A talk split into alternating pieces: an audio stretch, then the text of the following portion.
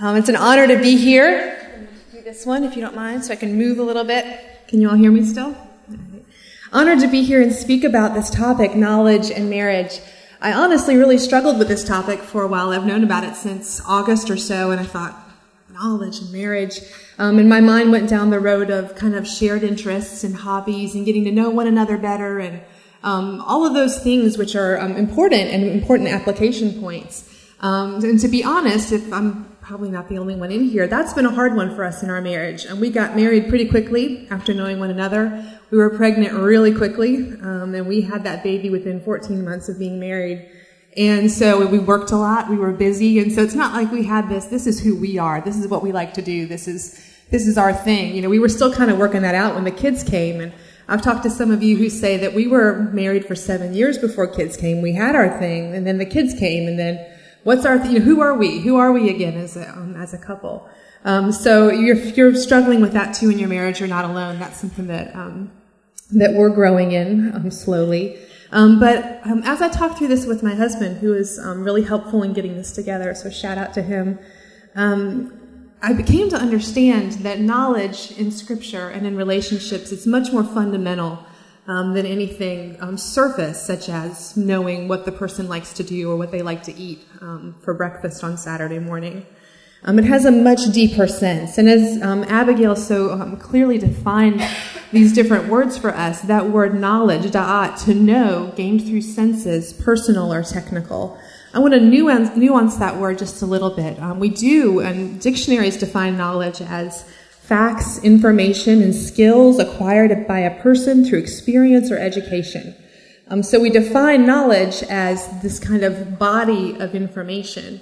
Um, but another nuance in scripture of the word knowledge is something much deeper and something much more intimate. Actually, um, to go even um, to make that very clear, in Genesis 4, we're told that Adam knew Eve, his wife, and she conceived and she gave birth to Cain. Obviously, he didn't recall a lot of facts and information about her. It's not how it works. Um, there was a much deeper sense of knowledge and intimacy um, that's being described there by that word. Um, and as we look at Genesis and the way that we got started, knowledge shows up really quickly. Um, it's a theme from the very beginning. In the garden, God was in relationship with mankind. He knew them, He loved them, and they, Adam and Eve, loved Him and knew Him. In return, they had perfect intimacy with God. Um, he loved them and He longed to be known by them. Um, he created us for that kind of knowledge, um, to be known fully, to be loved fully. Um, but of course, as always, enter that choice. Um, what did God do? He set one boundary in the garden, and that boundary was do not eat of the tree of, do you remember what it was? The knowledge of good and evil. So that word shows up right away. And the evil one came in and exploited that and said, Did God really say? And as the scripture says, You will not surely die, the servant whispered. You will be like God, knowing good and evil. And this temptation to be like God proved to be too much for our first parents. When they ate from that tree, they announced they would rather do it their way. They would rather walk alone. God opened himself to, up to mankind. He knew them, he loved them, and we chose to betray instead. And about that knowledge that they were seeking, Adam and Eve wanted the knowledge of good and evil. What was the very first thing that they knew? The scripture tells us right away. It says, they knew that they were naked. That's their experience with knowledge. They didn't have some kind of understanding of, oh, this evil exists or this good exists. They knew the shame and the, the heartache and the embarrassment of walking their own way. It's very easy for us to judge Adam and Eve and to say, ah, oh, I would have done it differently. You know, if I just put me in the garden, I would have chosen to walk away from that tree. Eve just put down the apple. you know, it's not that hard. How hard is it? Just don't eat. Um, but how often, every day, every hour, um, do we make that same choice? We know God's way is best, or as we're learning God's way, understanding it, we know, we know. Um, but we choose so often, every day, every hour, to walk our own way, to neglect his promises, to say, no, I think I've got this one figured out. I think I'm going to try it this way. I like his idea, but you know, I think I'm going to try it my way. And every time we do that, we end up in the same place that Adam and Eve were. We don't just know that, well, you know, there's this thing called shame or embarrassment, or whoops, I shouldn't have done that. We feel it. We feel it deep in our heart. We know um, that apart from Him, we are left naked and ashamed. And just an understanding of humanity teaches us that everybody desires to be fully known and fully loved. So, what happens, and I know you've experienced this, it results kind of in a choice. You say, if people really, really, really, really knew me, if they really knew what I was like on the inside, if they knew the ways that I had messed up or the ways that, um, that I'm just not quite right on the inside, they probably would never fully love me.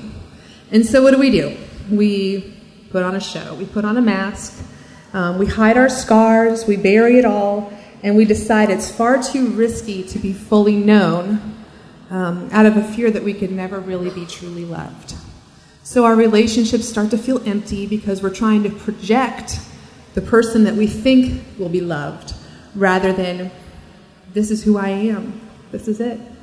Um, but the good news, and if you hear nothing else today, I want you to hear from this talk that the Lord came to free us from this exhausting slavery. In Christ, we find that we are deeply loved, even as we're fully known.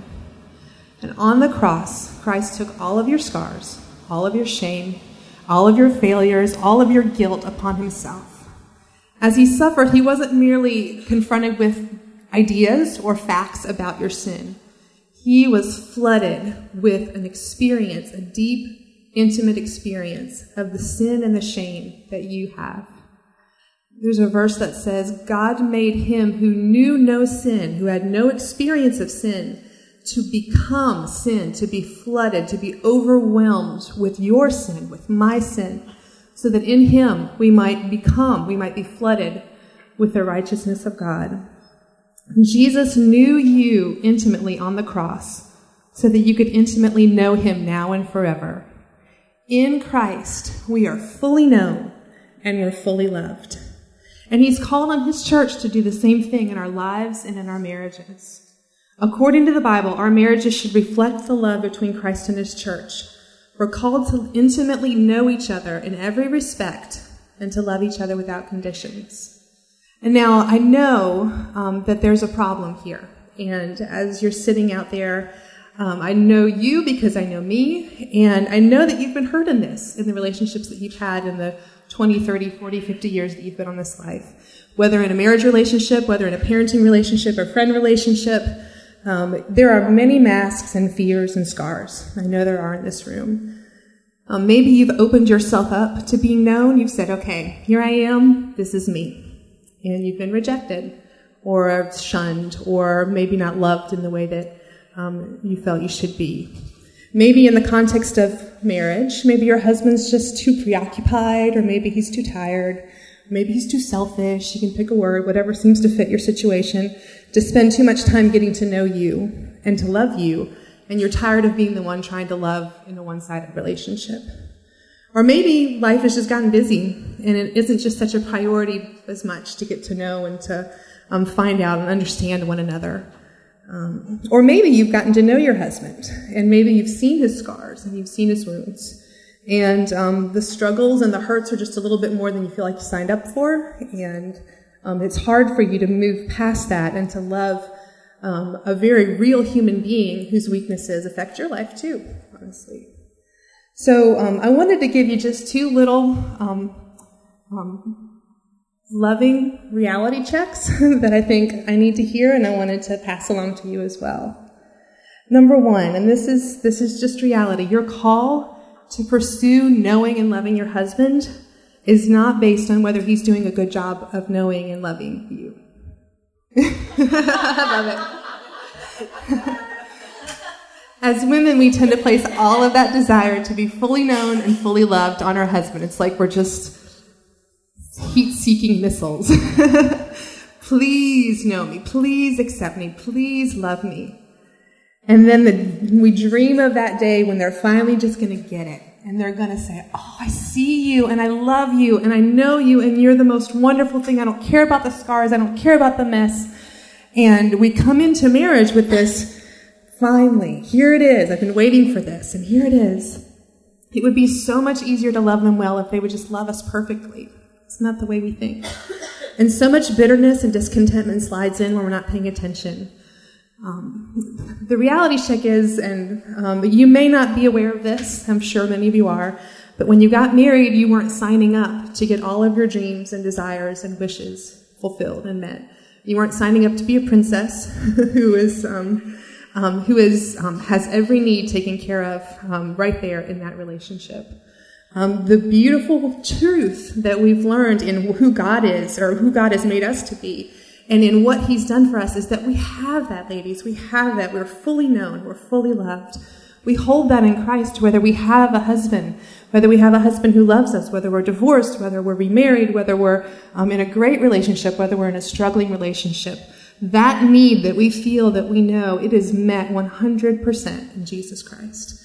So when we come into marriage, um, we're not called to look for that fulfillment as we need it. We've got to have it. Instead, we're called, what we signed up for was to do the eternally valuable, Christ like, but some days gut wrenchingly hard work of loving an imperfect, messy, and some right just downright ugly human being. That's what we're called to. And so I, I know that there are lots of those things in your mind um, and reasons why it's hard to pursue loving and knowing your husband, ways that you've been hurt, but I just want to remind you that it's not about what he's done. It's about who, what Christ has done, both for you and for him. And you can extend that freely to him, that desire. I want to know you. I want to love you, even when I don't feel like you're loving me the way you should. Does that make sense? Is that too harsh? We could. um, and reality check number two. Um, you're not called to love the husband you thought you would have, but the one that you actually have. Desires about a husband become expectations placed on a husband about three seconds after you say "I do." And um, just just so you know, just a, a, resource, I'll just put it out there that we, um, my husband and I love um, is Andy Stanley's "iMarriage." It's lowercase "iMarriage," and we actually found it free for free on YouTube. And it goes to this idea of desires versus expectations. It's a great thing to desire A, B, and C, but when that turns into an expectation that your husband is not meeting, all of a sudden we all know how that feels. Um, so, disappointment in the real flesh and blood husband that you actually married quickly sneaks in and pushes us to subtly desire for our husbands to change just a little bit before we're going to fully seek knowing them or loving them. But God has given you this man today. And in his perfect wisdom, he's called you to seek to know and to love this man today.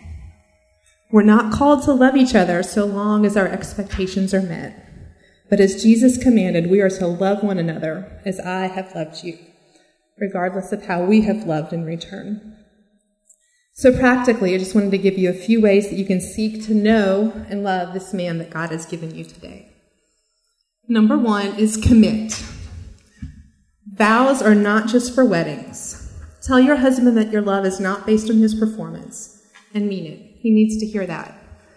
Christ did not love us because we met his expectations. And so you love your husband because he, not what he produces, is your treasure. Number two, confess. Create and cultivate an environment where it's okay to just be yourself, to show your scars, to show your wounds. Um, make every effort that when your husband shows even just a little bit of that, that yuck that you know is in there, that you know is in you too, um, that make efforts to be gracious and to um, and to see that and to see not just the yuck that he's presenting, but to understand what Christ is doing in him and what he's made in him. Let him be fully known and fully loved. Be quick to seek forgive to forgive and to seek forgiveness. Strive towards compassion and sanctification together. Number three is create. Be creative. Find new ways to get to know each other. Never stop dating and exploring one another and asking those questions and finding out what he likes to eat for breakfast on Saturday mornings or whatever else that you can do. Um, don't, don't get weary in pursuing your husband in that way. The Lord has called you to it. And celebrate. Get in the habit of celebrating your husband. All of him. Um, the Lord delights in us, even in our struggles. Likewise, be diligent to encourage your husband and shower him in praise, whether you're getting the same treatment or not. Um, the, the truth is that that's what he needs more than anything. We desire to be fully known and fully loved. He needs that as well. And it's not a magic treatment where all of a sudden, if you pour this in, you're going to get the perfect marriage. But you will be honoring the Lord in the way that you serve and love your husband. And, um, and I am, I have the suspicion that the Lord will do big things um, through your sacrificial loving and knowing of your husband.